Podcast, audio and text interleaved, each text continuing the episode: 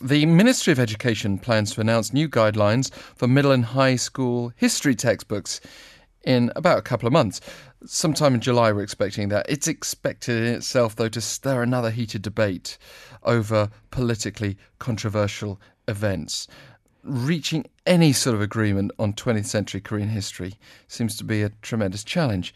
So, on today's Spotlight, we'll look at the process of these textbooks being abolished and what changes we made in their final version, uh, a process that we've seen.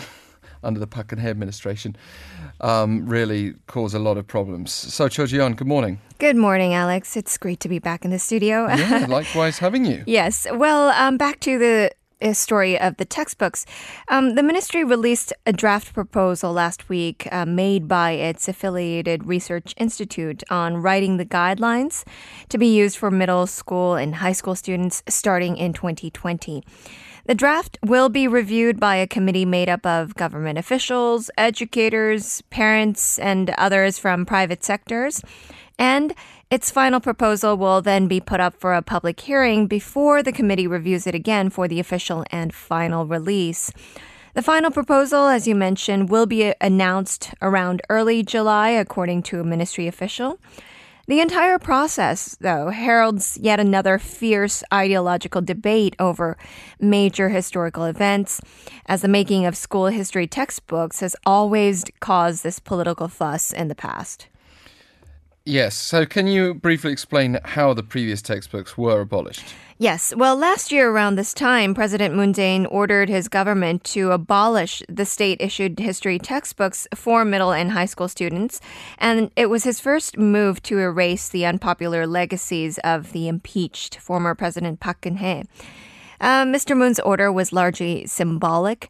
The three history textbooks prepared by uh, the former government had been so unpopular that only one of roughly 5,500 middle and high schools had adopted just one of them.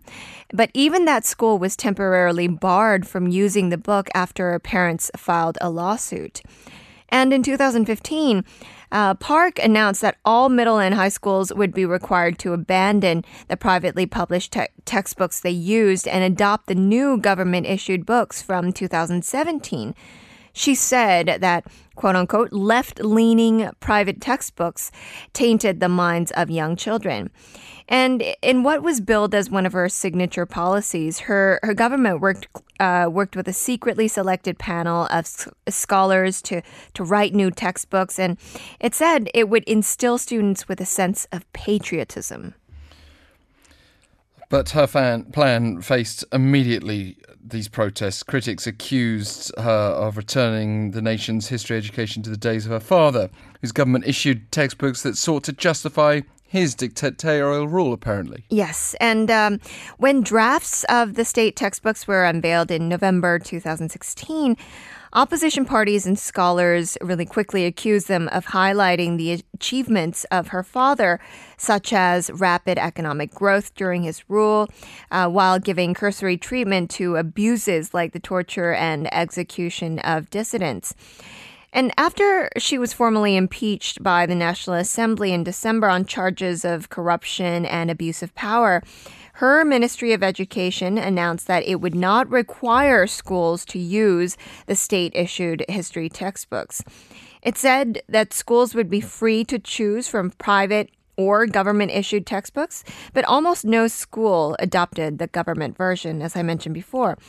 And President Moon's spokesman said, quote, history education should no longer be abused by political motives.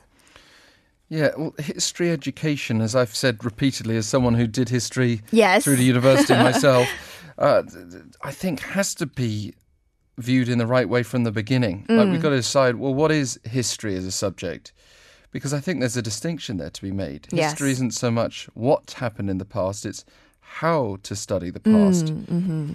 And, and interpretations of history are what make the subject what it is. Yes. Of course, when I think back to my own high school age, it wasn't called high school where I went uh, mm. in the mm. UK. We didn't just have a textbook that we studied. We were given photocopies oh. and other books that were written by historians, first hand sources as far as possible.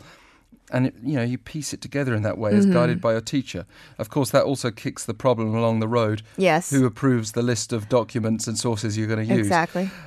But anyway, um, it's been swayed this problem by the political orientation of whoever's in power. Let's return to that side of the issue. Yes. Well, um, conservative governments have maintained that South Korea is, uh, quote, the only legitimate state on the Korean peninsula, meaning it does not acknowledge North Korea as a state accepted by the international community.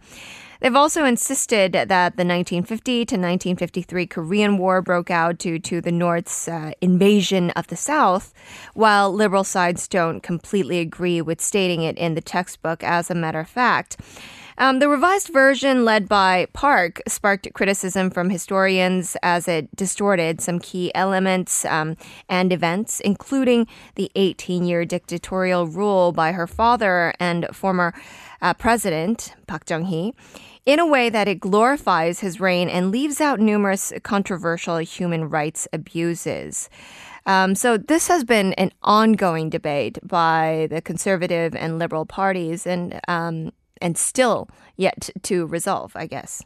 So, what are the principles for the amendment and what are some of the requests then? Yes, well, the principles were to follow and address the criticisms mentioned from education and history fields.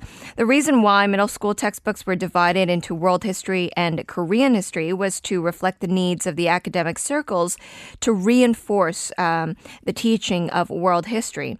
Regarding Korean history, there were many criticisms that similar content was being overlapped in elementary, middle, and high school textbooks. There were various trials to address this issue, but then they ended up repeating uh, Korean political history. There was an attempt to change high school history to focus more on modern and contemporary history. And some of the main issues that were raised um, during the public hearings were, as I mentioned, the writing of uh, liberal democracy and democracy, and the invasion of South Korea as uh, with the Korean War. And in order to address this, the ministry consulted with experts in Korean history, history education, social studies, and social sciences. So uh, the final version in July, um, hopefully, will be one that everyone can agree on. So, following this controversy, the Blue House, the Education Ministry have implied that they'll revise and complement the guidelines until a final version is officially introduced or confirmed in July. We'll Yes. have to wait and see how it unfolds. Can can you just briefly give us an idea, though, from a, from an ordinary perspective here, what it was like for you studying history in this country? Oh, well, that was quite a long time ago. So Come on, not that long ago. well, so I guess that it was much before the controversy. But um, I did have my teachers who, oh, well, I had a couple of history teachers uh, during my time here, uh, and they were the ones who guided me through. They did provide some extra materials that they would bring in um, for for teaching, and I went. I did go to a private school, so I guess that that was uh, an easier attempt for them to do. Um, so personally, for myself, I think that I had a more balanced uh, teaching. Did, did you get the feeling that they were telling you their version of history, though? Oh, but then isn't that the same with any teaching? Quite possibly. Yes. Mm. Quite possibly. But but as we've said, because this is so recent and so sensitive. Yes.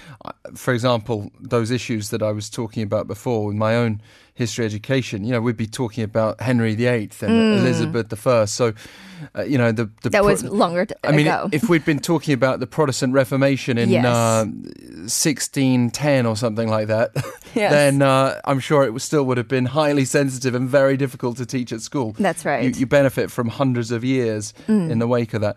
Um, thank you very much, Cho Ji-yeon. Thank you, Alex.